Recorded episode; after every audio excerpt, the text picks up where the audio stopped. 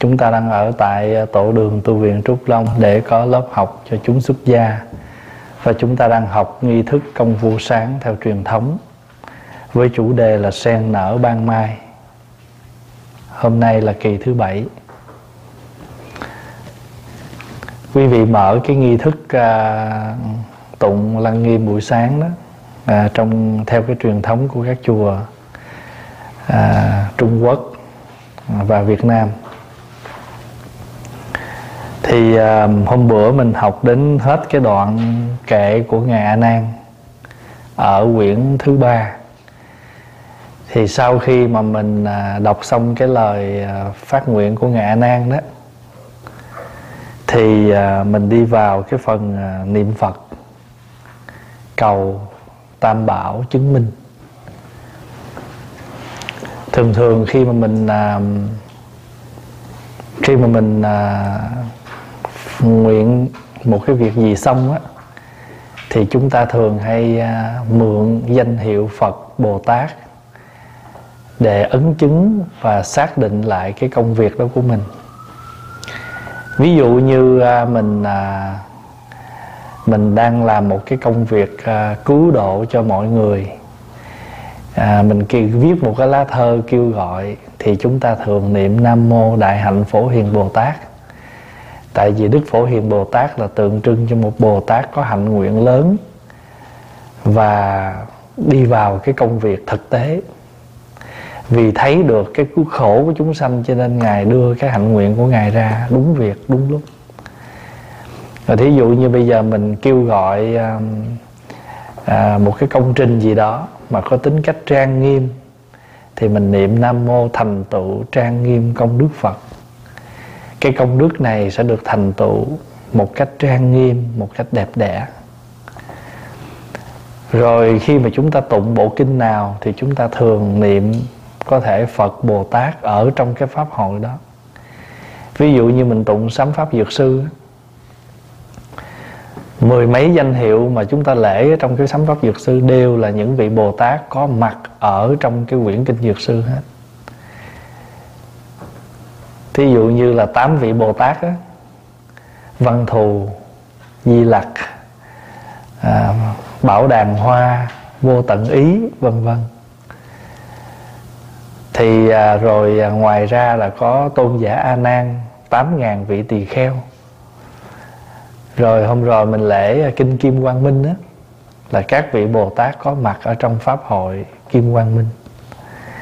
Thì ở đây á vì tổ mà soạn ra cái quyển nghi thức này, sau khi trích một cái lời của ngài A nan phát nguyện rồi, thì bắt đầu mình đi vào cái phương diện thỉnh phật, thỉnh bồ tát chứng minh.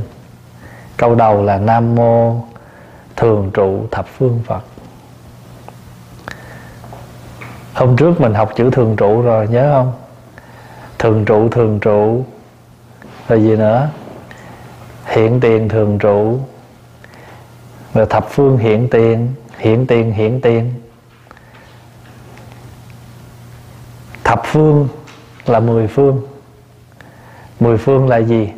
Đông, tây, nam, bắc. Đông bắc, tây bắc.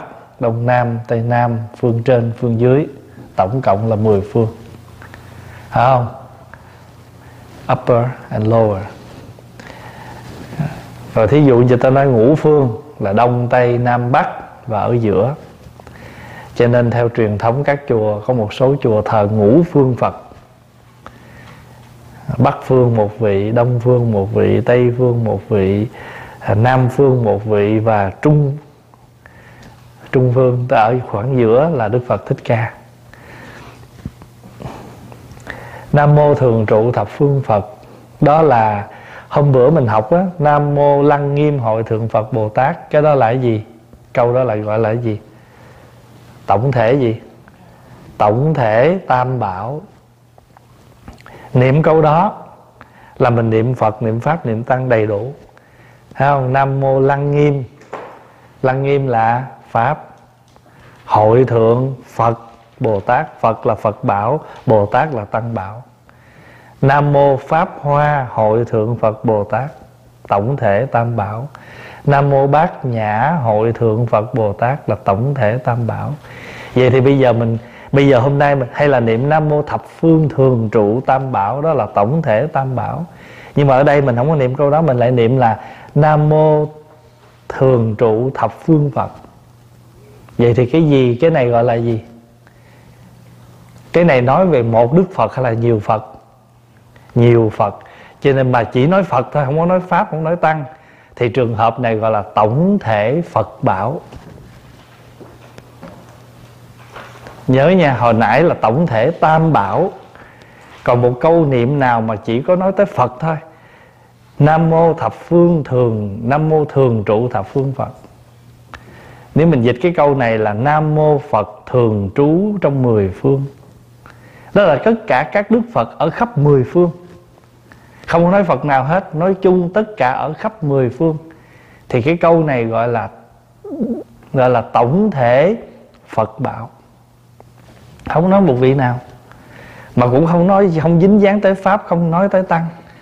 Mà niệm thẳng đến các đức phật ở khắp mười phương thì gọi là tổng thể phật bảo. Rồi nếu như mà niệm nam mô thường trụ thập phương pháp thì tổng thể gì? Tổng thể pháp bảo. Không nói bộ kinh nào hết không nói tên bất cứ một kinh nào hết, nói chung tất cả các kinh. Đây là tổng thể pháp bảo. Nam mô thường trụ thập phương tăng thì gọi là tổng thể tăng bảo. Nhớ không? Phân biệt được không? Tổng thể phật bảo, tổng thể pháp bảo, tổng thể tăng bảo. Mình làm việc gì mình cũng thỉnh tam bảo chứng minh trước rồi chuyện rồi muốn thỉnh ai nữa, tính sao? Ngay nghi thức cúng ngọ. Nhớ không? Nam mô cúng dường, nam mô thập phương thường trụ phật, nam mô thập phương thường trụ pháp, nam mô thập phương thường trụ tăng. Làm việc gì, cúng dường gì cũng niệm tam bảo trước cho nên tất cả phật tử, ví dụ bây giờ mình đến trước chánh điện, nhiều quá, niệm sao? Niệm câu tổng thể thôi. Nam mô thập phương thường trụ tam bảo. Con xin kính lễ tất cả chư phật, bồ, chư tôn pháp, chư hiền thánh tăng khắp mười phương. Rồi bây giờ sau khi tổng thể phật pháp tăng tam bảo rồi, niệm ai nữa? Tế đó là niệm ai? Nam mô thích ca mâu ni phật. Vậy thì cái câu phật này là bây giờ tên của ai đây? Tên của ai? Tên của một vị phật. Mà vị phật tên này là phật thích ca. Thì trường hợp này chúng ta phân định gọi là gì? Biệt thể tam bảo. À, xin lỗi biệt thể phật bảo. Tức là mình nói rõ một tên của một vị phật. Biệt thể tức là cái riêng biệt cho từng vị.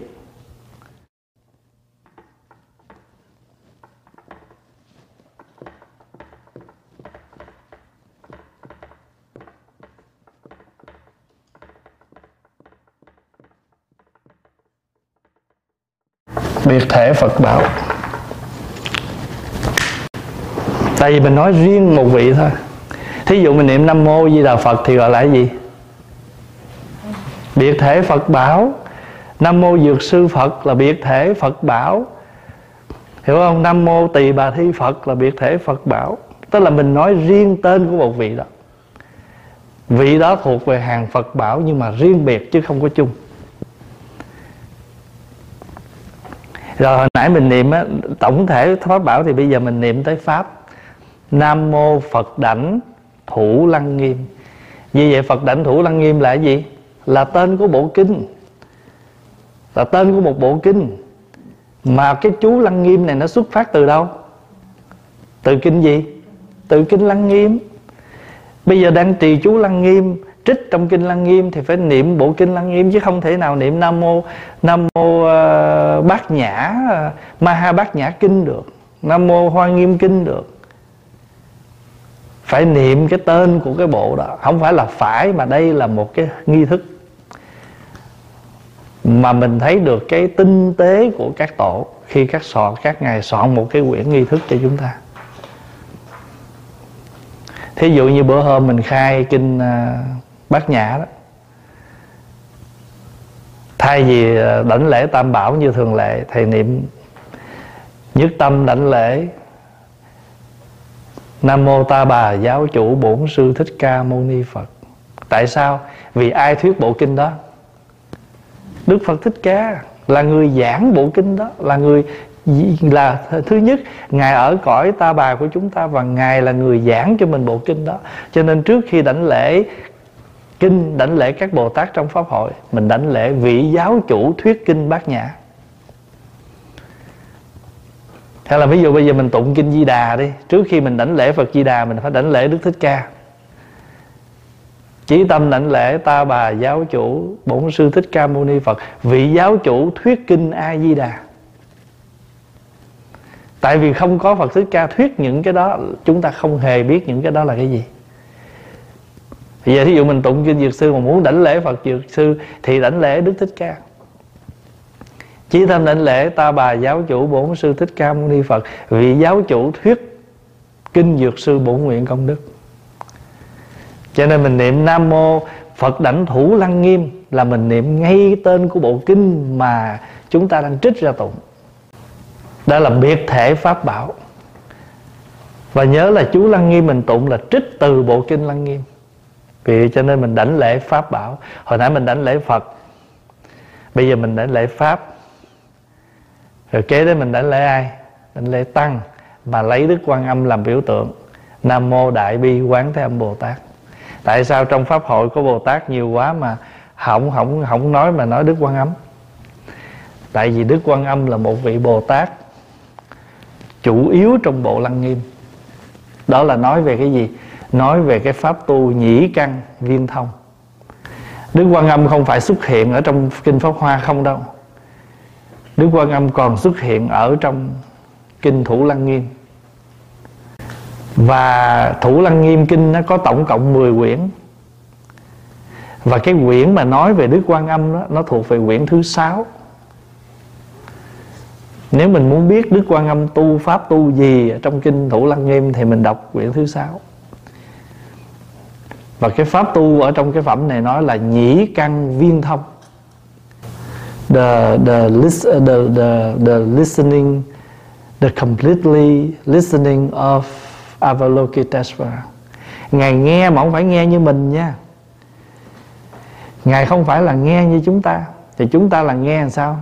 Nói mình nghe rõ chứ thật sự ra cái nghe của mình rất là sơ sài. Và thậm chí có thể có đôi lúc chúng ta còn bị gì? Còn nghe không rõ Hiểu lầm, Nói theo thế gian là Nghe ba chùm, ba nhán vậy đó. Nghe không có rõ ràng. Và chính cái nghe của chúng ta không rõ ràng cho nên phiền não bắt đầu sinh khởi. Còn đức quá và tại vì chúng ta chưa nghe được chính chúng ta, cho nên chúng ta còn khổ. Cho nên cái pháp tu của đức quan âm là phản văn tự kỷ tức là cái pháp tu của đức quan âm là trở lại nghe chính mình. Phản văn văn tự tánh, tức là mình phải trở lại mình nghe chính mình, thì lúc đó mình nghe được cái tự tánh ở nơi mình. Cho nên lấy đức quan âm làm một biểu tượng đại diện cho các vị. Ở trong kinh lăng nghiêm có cái câu nói về cái hạnh lắng nghe rất là nổi tiếng đó. thử chân phương giáo thể, thanh tịnh tại âm văn.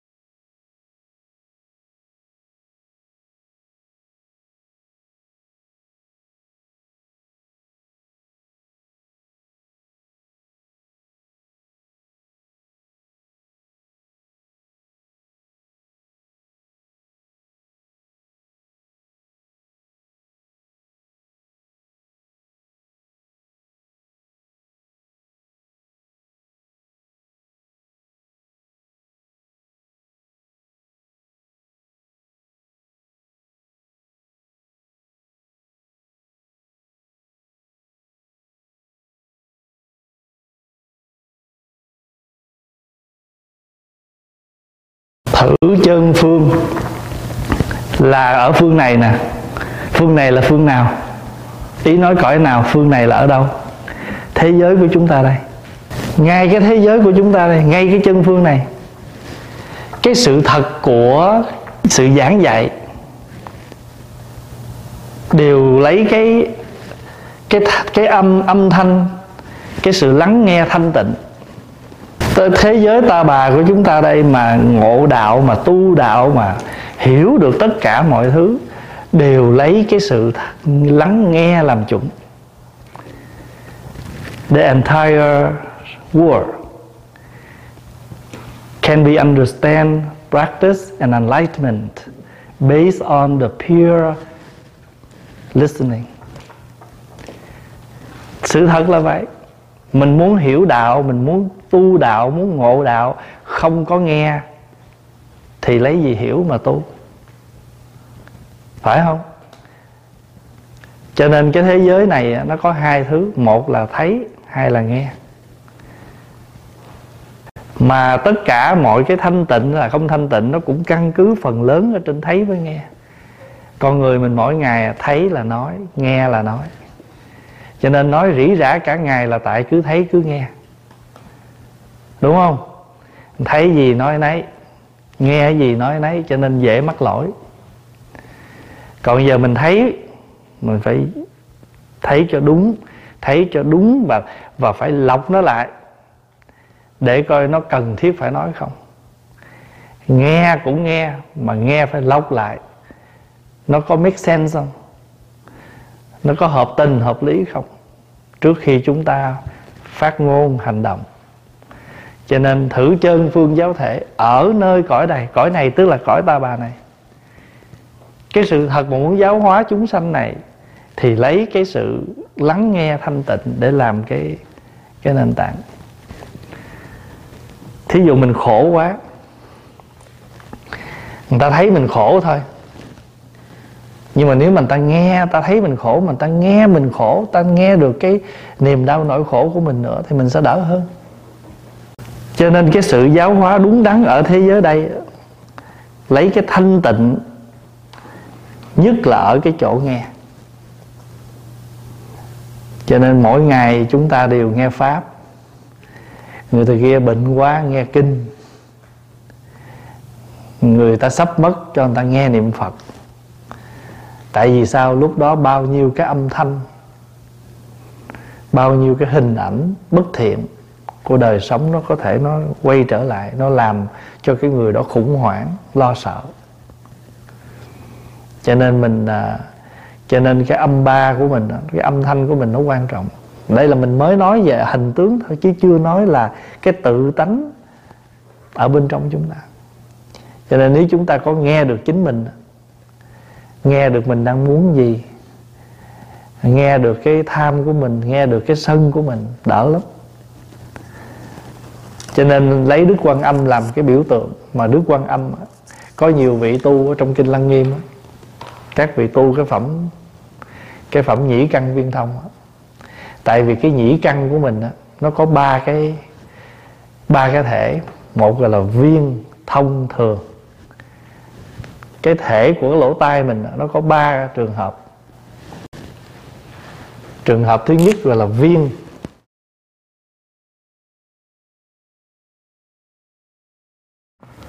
trường hợp thứ hai gọi là thông.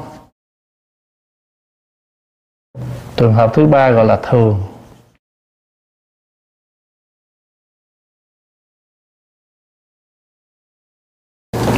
Thí dụ như bây giờ mình ngồi yên lắng nếu mà hiện tại bây giờ đó, hiện giây phút này, ở khắp mười phương này có ai đó đang tạo ra cái tiếng gì không?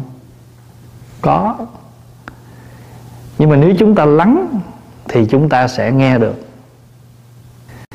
Và cái tiếng đó đó mà hễ mà nó có đánh lên là chúng ta dù cách cái bờ, cái vách, dù cách cái cửa, dù ngoài sân, chúng ta cũng có thể nghe là thông.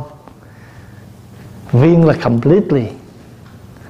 Hả? thông là nghe through. Còn thường là gì? Thường là cái tánh nghe mình không bao giờ mất thí dụ như thí dụ như hôm nào à, mình ngồi đây thì có ai mới hỏi thầy thầy thầy có nghe gì không? Tôi đâu có nghe gì đâu im ru à. Im ru là cái tiếng mình nghe đó.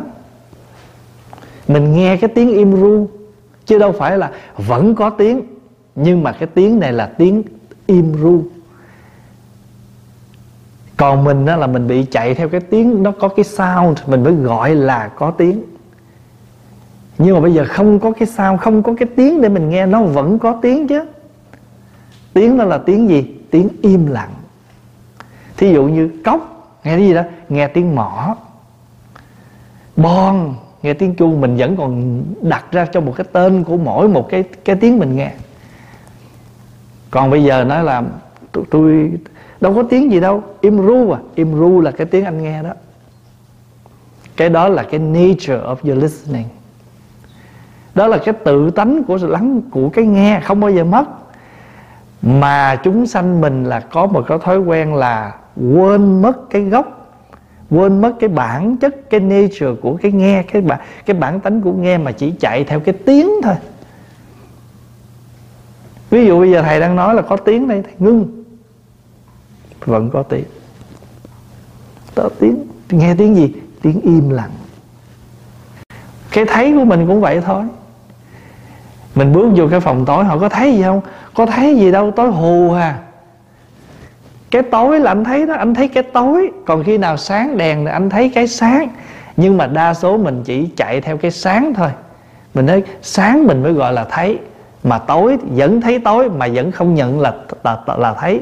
Mà tôi có thấy gì đâu thấy tối hù à vậy thì cái tối hù là anh đã thấy rồi. Cái này là cái nature của cái cái cái cái cái cái seeing cái thấy. Ở trong kinh đó, ở đây Phật muốn chỉ với chúng ta là cái tự tánh đó nó không bao giờ mất. Cái nature đó của mình không có mất thì Phật tánh cũng vậy thôi. Phật tánh nó cũng như cái tánh thấy Nó cũng như tánh nghe của mình vậy. Không mất. Nhưng mà lâu lâu cái Mình giận lên thì Phật tánh mình chạy mất. Nó che Giận lên thì nói bậy Nói bạ Chửi bới thí dụ vậy. Mà tại sao cái lúc bình thường mình hiền lành Mình dễ thương vậy? Vậy thì cái lúc mà mình giận lên Thì mình che lấp cái Phật tánh đó. Chứ Phật tánh đó, Mà hệ một đôi khi mình giận đùng đùng lên tới hồi mà hiểu được cái lý do, cái tự nhiên siêu xuống, thương cảm trở lại, phật tánh hiện lộ. Phật tánh không bao giờ mất. Hiểu được cái chỗ cái chỗ nghe và thấy không? Khi nào mà chúng, mà thường thường là chúng ta cứ chạy theo cái tiếng. Hệ có tiếng gì nó nó nó nó vang lên mình mới gọi là có tiếng. Còn khi nào không có tiếng gì hết, cái mình không nhận. Tôi có nghe gì đâu, im ru à. Mà cái tiếng im ru vẫn là một tiếng vậy. Thì nếu nói đúng là có nghe không dạ nghe nghe im ru. Ở trong kinh đó có kể là ngài a nan đó à, phật nói ngài a nan đánh tiếng chuông lên. Hỏi a nan có nghe không? Nói dạ nghe nghe gì? Dạ con nghe tiếng chuông. Rồi cái tiếng chuông im lắng hết khỏi có nghe không? Dạ con hết nghe rồi. Phật nói ủa tại sao thầy lộn xộn vậy? Hồi nãy thầy nói nghe bây giờ thầy hết nghe mà đa số là mình sống mình chạy theo cái cảnh là cái sắc, chạy theo cái tiếng gọi là âm âm thanh. Thí dụ bây giờ mình bước qua đây nè, có ngửi gì không? Dạ ngửi. Ngửi được gì? Trong sạch. Nhưng mà mình nghe ngửi cái, tôi đâu có ngửi gì đâu. Mình nghĩ là phải có mùi mắm, mùi chả giò, mùi nhang, mùi đèn gì mới kêu là có mùi còn khi mà một cái phòng nó trong sạch, nó tinh khiết, mình lại không nhận. Mình nói, tôi đâu có ngửi được gì đâu. Vậy thì cái lúc đó cái tánh ngửi của mình nó đi đâu? Cái nature của cái cái cái smelling của mình nó đi đâu? Đó. Thì cái chỗ này là Phật hay nói chúng ta là quên mình mà theo vật you forgot your nature. You run after something as a form, as a sound. Cho nên mình tu hoài, tu mãi mà vẫn còn chạy nhảy là vậy đó. Vì mình cứ chấp vào âm thanh, chấp vào những cái đó, chạy theo những cái đó. Cũng giống như người ta đánh mình, trời ơi, nó đánh tôi nè, trời ơi, nó đánh tôi nè. Mà quên quay lỡ trả lại, tại sao nó đánh? Chọc ghẹo gì người ta ta mới đánh chứ có ân oán gì ta mới đánh chứ khi khổng, khi không người ta lỡ ta đánh mình sao? Mà không, thường thường ai đánh mình cái là dãy lên. Bởi bà con lối số mà nó đánh tôi nè, nó chửi tôi nè. Mà mình quên trở lại nhìn quán lại mình. Cho nên mình sống cái mình tu tu tập của Phật pháp là làm sao mình quay lại trở về với chính mình.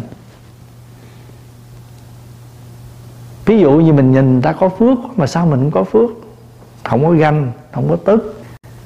Mà phải quay trở lại. Mình sống sao mà mình không được người ta thương mến? Tại sao cái người đó sống sao mà người ta thương mến? Có nhiều khi người Việt Nam hay nói chơi á, coi coi ăn ở làm sao đó. Đó là quay trở lại. Cho nên trong phẩm phổ môn bị tất cả nạn chướng gì? Niệm đức quan âm. Niệm đó là mình quay trở về. Listen to yourself. Listen to the nature, the root of all causes. Mà mình thấy được cái gốc rễ của nó rồi thì sự trách móc, sự hờn giận bắt đầu nó giảm xuống. Và thay vào đó là sự chuyển hóa. Tôi biết rồi. Tại tôi có cái tánh hay nói lung tung, cho nên tôi dễ làm người khác bực bội thì có cái cô đó cổ được à, người yêu dẫn về à, thăm cha mẹ của người yêu. Anh, anh này mới nói em em ra mắt chào hỏi ba má anh đi. Cô cổ quýnh quá. Dạ con chào hai bác. Bữa nay à, con dành thời giờ để mà tới kính viếng hai bác.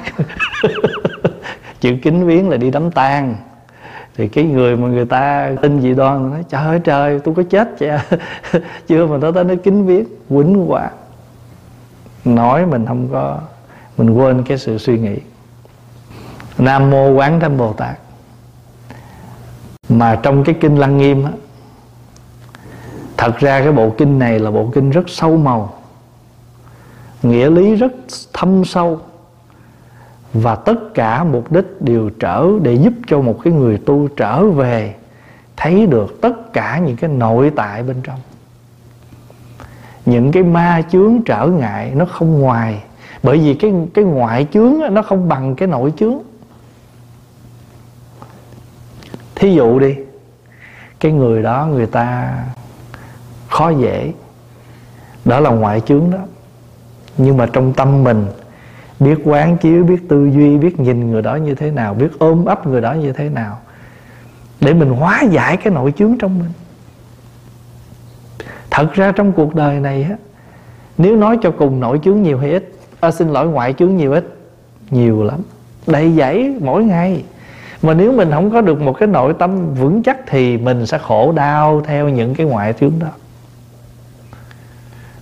cũng giống như nói bữa hôm thầy có kể câu chuyện là cắt cho mỗi người một cái ờ, miếng miếng da lót của chân đây nè, ngoài đường bây giờ tuyết khắp nơi. Cái vấn đề không phải là anh đem đi ủi hết tuyết được, mà cái quan trọng là anh có được đôi giày bút có một đôi giày để anh mang. Dù ngoài kia có đất dơ, đất bùn, đất sình, đất gì đi nữa, anh có đôi giày thì anh có thể bước lên tất cả những cái chỗ chỗ dơ đó. Thì người tu của mình mình phải có một đôi giày để sẵn sàng mang đi tất cả mọi cái ngõ ngách của cuộc đời. Cho cái nội tại nó quan trọng cái nội tâm. Ví dụ như kinh uh, diệt trừ phiền giận vậy đó. Người cái người kia mà người ta nói lời nói không có khéo nhưng mà cái hành động người ta dễ thương. Thì con người có trí, đừng có nên để tâm tới lời nói, mà phải để tâm tới hành động. Để chi? Để thương được người đó. Và đức phật còn nói, người có trí ngày xá là phật vậy người có trí phải nên thực tập như thế. Người trí là phải sống sống sao? Sống biết chuyển hóa, biết biết nhìn hướng mà người dạy thì mãi sống chạy theo những cái khổ đau bên ngoài rồi mình khổ theo nó. Cho nên mình niệm đức quan âm là vậy. Rồi, câu kế là nam mô kim cang tạng bồ tát.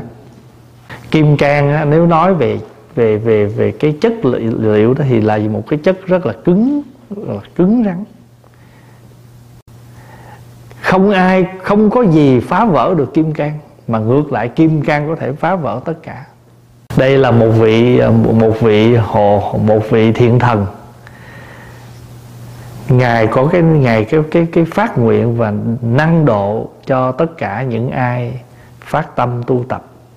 Nói theo mật tông là phát tâm trì chú lăng nghiêm. Ngài theo họ mật hộ cho cái vị đó. Nhưng mà nói cho cùng á, chúng ta tu cái gì cũng có các vị kim cang mật tích hộ pháp hộ mình hết á. Ví dụ với người đó họ làm từ thiện họ làm từ thiện bằng tất cả tấm lòng của họ. Họ vẫn có các vị hộ pháp trên phương diện từ thiện đó độ họ. Tại vì mình làm thiện thì có các vị thiện người ta hộ trì. Rồi, xong cái phần niệm phật này ha. Bây giờ qua cái phần nghĩ thời thế tôn.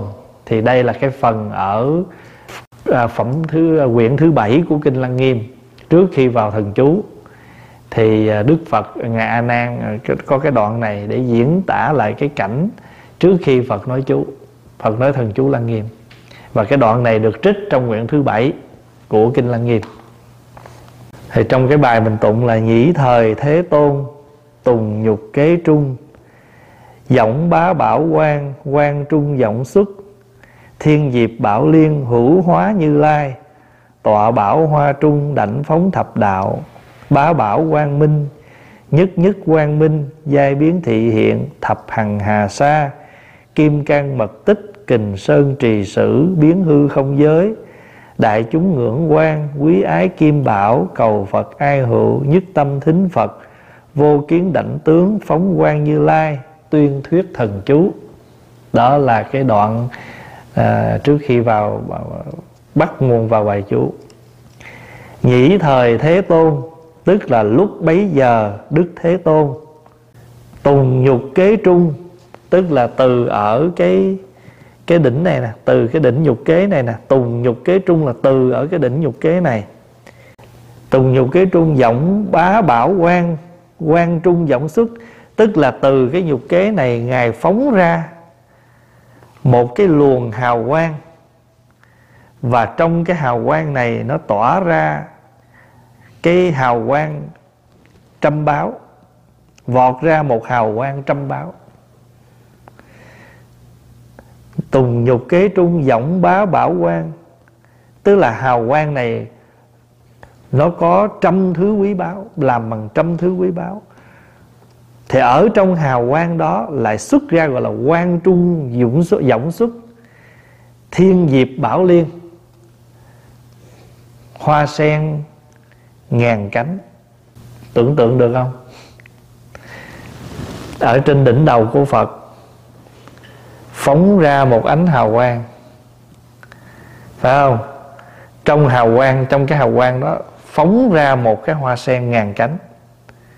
Thiên diệp bảo liên, trong hoa sen ngàn cánh đó có một đức phật đang ngồi trong đó. Hữu hữu hóa như lai phải không? Có một hóa phật ngồi trong đó ngồi ở trong cái hoa sen đó đảnh rồi trong cái rồi vị hóa phật đó đó cái đảnh phóng ra 10 đạo hào quang. Không? Đảnh phóng thập đạo bá bảo và à, thiên diệp bảo liên hữu hóa như lai. Ở trong cái hoa sen ngàn cánh đó có một hóa phật gọi là một hóa thân của như lai. Ngồi ở trong hoa sen đó gọi là tọa bảo hoa trung. Đảnh phóng thập đạo cái đảnh của cái vị hóa phật đó phóng ra 10 đạo hào quang. Quang trung vọng xuất.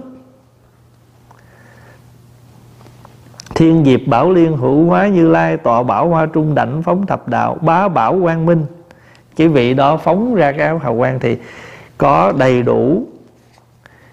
Trên hóa Phật phóng ra 10 hào quang bằng những ánh của ngọc báo, Của trăm ngọc báo. Mỗi một tia sáng đều chiếu khắp nơi. Thập hằng hà sa, Giai biến thị hiện Cái ánh sáng đó giai biến thị hiện. Thập hằng hà sa, đầy đủ, đầy khắp hết. Kim can mật tích, các vị thần kim can nhưng mà các vị này là những vị mật tích. Mật tích là gì? Hidden. Các vị này ẩn. Không có ờ, người ta gọi là những người làm nhưng mà người ta không có để cho mình thấy cái việc làm của họ. Kình sơn trì sử khiên núi. Có những vị khiên cả một quả núi. Có những vị cầm những cây chài. Biến hư không giới biến khắp hết mười phương. Rồi bây giờ mình à, nói cái đạo lý một chút.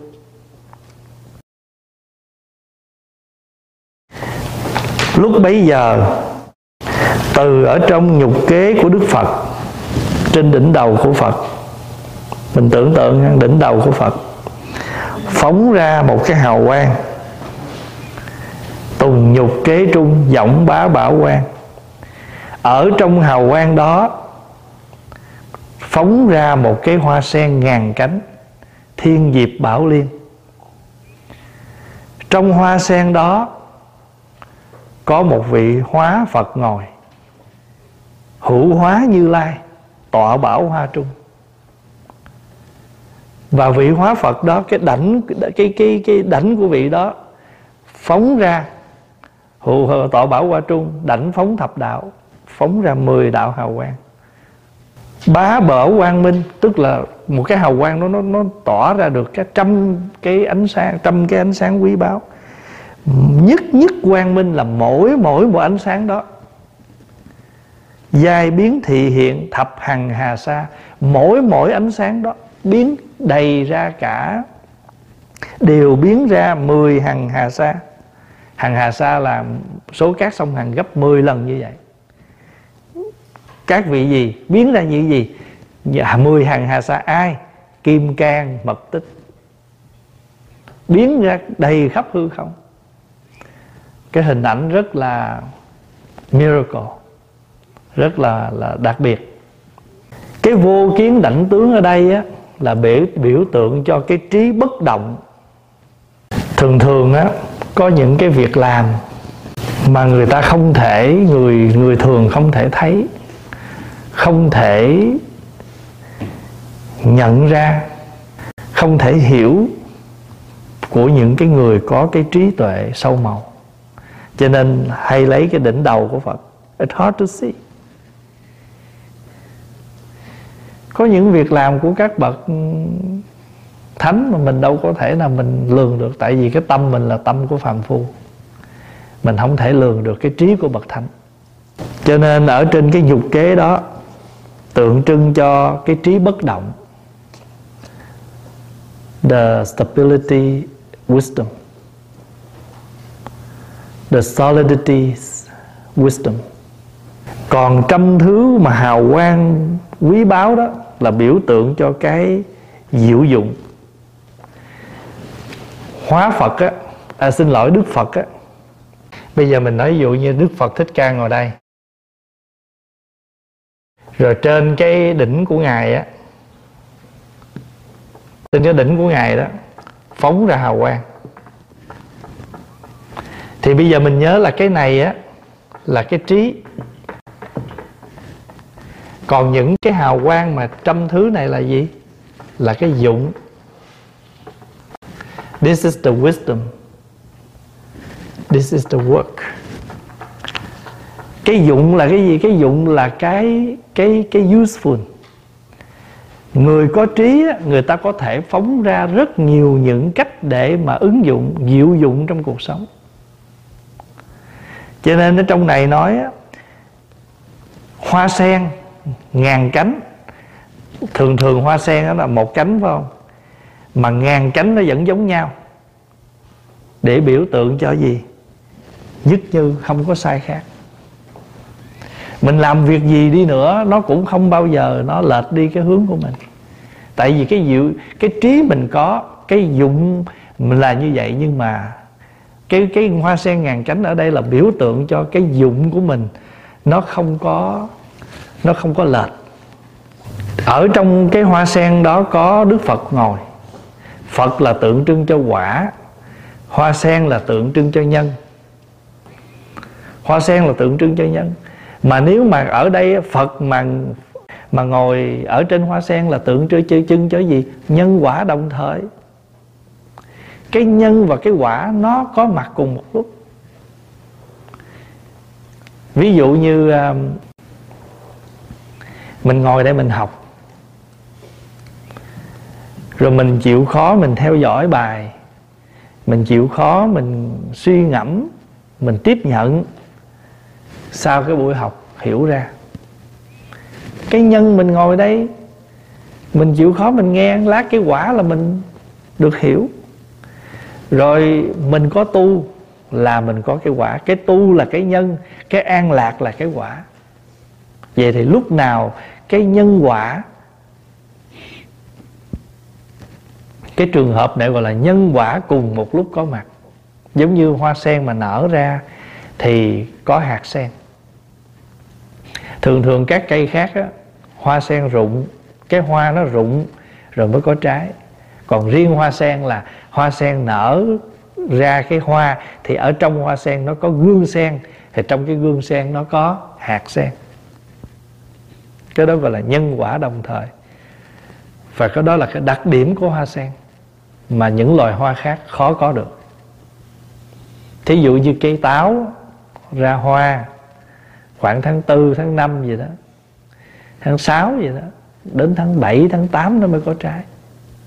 Hay là những cái cây cây plum có hoa rồi đến mùa hè rồi bắt đầu có trái, rồi đến mùa thu mới có thể chín và thu nhập nhưng mà đặc biệt là hoa sen là khác. Cho nên trong cái hình ảnh biểu tượng này là trong hoa sen có hóa phật. Thiên diệp bảo liên hữu hóa như lai. Ở trong hoa sen có một hóa phật. Đó là nhân quả. Còn là đức phật mà ngồi mà phóng quang đó là tượng trưng cho cái trí không có lay động. Còn hào quang trăm báo là tượng trưng cho cái gì? Ngàn thousand things to do. Tức là mình rất là diệu dụng trong các cái việc làm của chúng ta. Ví dụ như à, ngồi mỗi lần ngồi ăn cơm thầy hay kể à, Việt Nam mình nó có cây dừa. Cây dừa rất là diệu dụng. Lợp nhà nè làm cầu nè. Ta cắt làm hai ra ta gác làm những cây cầu. Ở thời nghèo. Có thể làm muỗng làm đũa, đủ thứ hết. Cây chuối cũng vậy. Hay là mình có một gói bột gạo, mà nếu mình biết làm thì bột gạo là làm rất nhiều món ăn. Mà trước khi nó thành bột gạo là nó chỉ là gạo, mà gạo thì cũng có thể nấu cơm, nấu cháo xây ra làm bánh, gạo diệu dụng rồi cuối cùng á, đảnh phóng thập đạo bá bảo quang minh nhất nhất quang minh giai biến thị hiện thập hằng hà sa kim cang mật tích. Tất cả những cái hình ảnh đó ánh sáng hào quang đó đều xuất hiện các vị thần kim cang mật làm việc mà không cần ai biết. Đó là kim cang mật tích đó.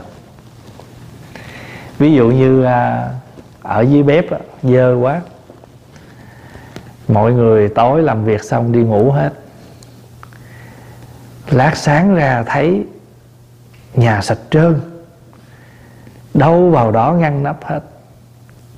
Đâu phải ma làm. Nói chùa này có ma. Sao tối tôi thấy đi ngủ hết trơn mà sáng ra sạch trơn? Tại sao mình không nghĩ đó là những vị kim cang? Nhưng mà người ta là thuộc dạng mật tích làm mà không cần phô trương không cần ai phải biết mình. Bởi vì người ta có được cái tâm như vậy đó cho nên đó, người ta làm việc lớn như khiên cả cái núi người ta cũng chẳng màng. Cầm con cái chài như là cầm cái chổi quét sân người ta cũng chẳng phiền. Có không? Có bao giờ mình kìa kình sơn trì sử không? Còn mình thì sơn không kình mà xử thì cũng chẳng mà lúc nào cũng có tiếng hết. Đó, làm việc của các vị kim cang mật tích người ta làm việc lớn như là bưng cả ngọn núi dời cả ngọn núi mà người ta không hề nói gì hết. Ở chùa mình thí dụ như chiều chủ nhật á, khi mọi người đi về hết rồi một vị thần kim cang xuất hiện mình đi vô trong phòng, mình đi ra ăn lát là nhà cầu, nhà bếp về sạch trơn. Không bao giờ cần ăn. Cũng không cần ai phải biết người đó tới đây làm gì và làm gì. Làm xong rồi, đi ra cửa đi về. Đó là thần kim cang đó. Mà mật tích lắm đó. Mình nói ví dụ vậy đó có những người người ta làm rất nhiều những việc lớn, nhưng mà ta, thậm chí người ta cúng chùa, làm chùa, xây dựng. Nhưng ta không bao giờ người ta phô trương. Ta không cần ai biết hết đó. đó là những vị mật tích kim cang. Làm việc lớn như bưng cả ngọn núi. Và thậm, nhưng mà ở đây không có nghĩa là mình khinh ai ai cũng đều là thần kim cang hết, thậm chí cầm cái chài kim cang nhỏ nhỏ thôi. Việc nhỏ, việc lớn gì? Cái quan trọng là chúng ta làm trong cái tinh thần của của cái tâm vững chắc của mình. Và sở dĩ hôm nay mình có làm việc gì đó làm bằng ánh quang của phật. Chứ không phải là mình làm bằng cái tâm phàm phu, làm bằng cái tâm danh lợi, làm tại vì cái tác gì kim cang này từ đâu ra? Từ ở đâu ra từ ánh sáng phật mà quá ra mà. Cho nên mình hay chúc với nhau á đầu năm đầu tết gì chúc cho gia đình của quý phật tử năm mới thân tâm an lạc luôn luôn sống an vui trong ánh hào quang che chở của đức phật. Mình chúc phật tử thì chúc với nhau vậy đó. Chúc uh, huynh cho đệ luôn luôn được sống an lành trong ánh quang của đức phật ánh quang đó là gì? Ánh quang của bi trí. Cho nên mình bất cứ việc gì mình làm mà mình nương vào cánh quan của Phật mình làm thì nó không có lệch. Nó không có sái tâm từ bi, nó không có đi xa cái trí tuệ. Còn mình ngoài vượt cánh quan đó mình làm hồi là cái ánh ánh ánh khác nó xen vào. Dạ, đọc lại cái văn đó đó. Dạ, mình thấy vậy đó, nhưng mà nghĩa lý rất là sâu màu. Nhĩ thời, thế tôn tùng nhục kế trung, giọng bá bảo quan quan trung giọng xuất, ở trong hào quang đó lại xuất hiện ra. Thiên diệp bảo liên, một hoa sen ngàn cánh. Trong hoa sen ngàn cánh đó có một hóa phật đang ngồi là hữu hóa như lai, tọa bảo hoa trung. Và phật, hóa phật hóa phật đó, đảnh phóng thập đạo trên đảnh phóng ra mười đạo hào quang. Đảnh phóng thập đạo. Mà mỗi hào quang đó là tỏa ra trăm thứ ánh sáng, trăm cái ánh sáng quý báu. Đảnh phóng thập đạo bá bảo quang minh. Mà nhất nhất quang minh, giai biến thị hiện, mỗi mỗi cái ánh sáng đó đều biến khắp khắp nơi hết tại sao nói nói số khác mà nói số 10 ở đây là tượng trưng cho thập phương, thập giới, cái gì mà trọn vẹn khắp nơi cùng khắp hết. Đều là lấy chữ thập làm biểu tượng. Thập hằng hà sa kim cang mật tích kình sơn trì sự. Cho nên nếu mình biết nhìn cái khắp nơi, mọi nơi, mọi chỗ. Có nhiều bữa mới có 6 7 giờ sáng thôi là đã có những vị kim cang cầm cái máy xúc tuyết đi thổi khắp cái bãi đậu xe. Cầm một cái chài sủi tuyết làm không cần ai biết người đó là ai. Tôi không cần ai phải biết tôi là ai. Tôi đến đây tôi làm gì? Nếu mình mình lấy cái cái trí cái tâm của mình mà mình nhìn đó, đi đâu khắp nơi khắp chốn ở trong chốn chùa chiền đều nhận ra được rằng tất cả đều là những tấm lòng bồ tát tấm lòng của kim cang mật tích hết cái cảnh tượng đó, cái việc làm đó, ai thấy mà không thương, ai nhìn mà không sợ. Cho nên mới nói sao? Đại chúng ngưỡng quan quý ái kim bảo. Nhìn lên, thấy hình ảnh đó, vừa kính mà vừa sợ, vừa thương mà vừa sợ. Trên đời này có những dạng mình lấy cái uy ra mình hiếp người ta thì người ta sợ mình tống thương. Mà nói theo tiếng mỹ là scare thôi. But not love. Còn mình mình mình nghiêm như thế nào mình sống như thế nào người ta sợ mà trong cái sợ đó có tình thương chứ không phải sợ mà ghét. Uh, two different kind of scary. Uh, có nhiều khi mà oh I'm scared of him. Mà scare kiểu là he is scary mà trong cái cái sợ đó, nó có cái thương là vì cái người đó sống mẫu mực, nghiêm túc, làm cho mình có cái, mình nhìn người đó, mình nhiếp tâm lại. Cái sợ đó là sợ của sự nhiếp tâm. Nhưng mà rất tôn kính. Thí dụ mình nhìn cái tượng của tổ đạt ma đó, cái gì là mình ngán nhất? Cái hình ảnh của tổ đạt ma, cái gì là mình sợ? Cặp mắt người ta vẽ cái hình tượng đạt ma đó, ăn tiền hay không là ở cặp mắt chứ không phải gì khác đó. Không phải bộ râu, không phải quẩy chiếc giày, không phải cái áo thước tha, mà cặp mắt của ngài. Tại vì sao? Nói theo nhà thiền ngài trưng con mắt mình, nhiếp tâm, phục, nhiếp tâm trở lại, không dám hó hé. Cho nên nó tại sao các vị thần kim cang đứng ở các cửa đó mắt ông nào cũng dễ sợ vậy. Trưng xuống vậy mà ông đứng cao trưng xuống vậy nè. Tại sao? Tại vì mình bước vô đây rồi. Mình phải làm cho tham sân si của mình nó khiếp, nó rụng đi. Cho nên có nhiều cái tượng nó vẽ ông thần kim cang, các vị hộ pháp thiện thần đứng ngay cửa, đạp mấy đứa nít đó. Mấy cái con quỷ nó, trời ơi, ông gì tu hành gì mà ác quá. Đạp mấy đứa nhỏ lôi phèo. mấy cái con đó là tượng trưng cho con quỷ của tham sân si. Mình vô chùa mình phải để mấy ông hộ pháp đạp chết mấy cái con quỷ đó đi. Còn nếu mình vô chùa mình vẫn còn tham sân si là mình đi lén không có đi ngang hộ pháp. Mình đi cửa sau. Ở bên nhật á hai ông thần kim cang đứng cửa có biểu hai cái sắc thái. Uhm, xuống vậy nè ông ha cười. Hỉ nộ. Tại vì lúc mà ha là cười. Ha ừ, cái mặt nghiêm lại thì hai ông đó kêu ừ, uhm, ha đi chủ nhật hay thấy mấy ông đó lắm.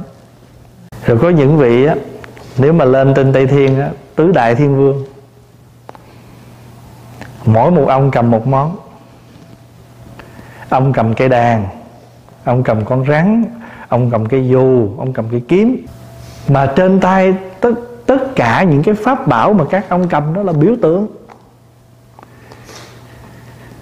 Thí dụ như con ông bóp con rắn nè. Rắn đó là gì? Độc. Tam độc. Mình đi tu, mình vô chùa, mình làm cho con rắn tam độc tham sân si đó. Mình phải cầm cái kiếm đó, mình chặt nó đứt mình phải có cây dù làm cái biểu tượng che chở. Tại vì chỗ nào nắng thì có dù che. Thì cái dù đó tượng trưng cho che chở. Cho mấy ông hộ pháp hay các vị phật, các bồ tát đều cầm phương tiện hết, đều cầm những cái vật làm phương tiện hết. Cái vật trên tay của quý ngài là biểu tượng cho phương tiện độ. Ví dụ như phật dược sư cầm gì? Cầm bình thuốc cầm tháp như ý.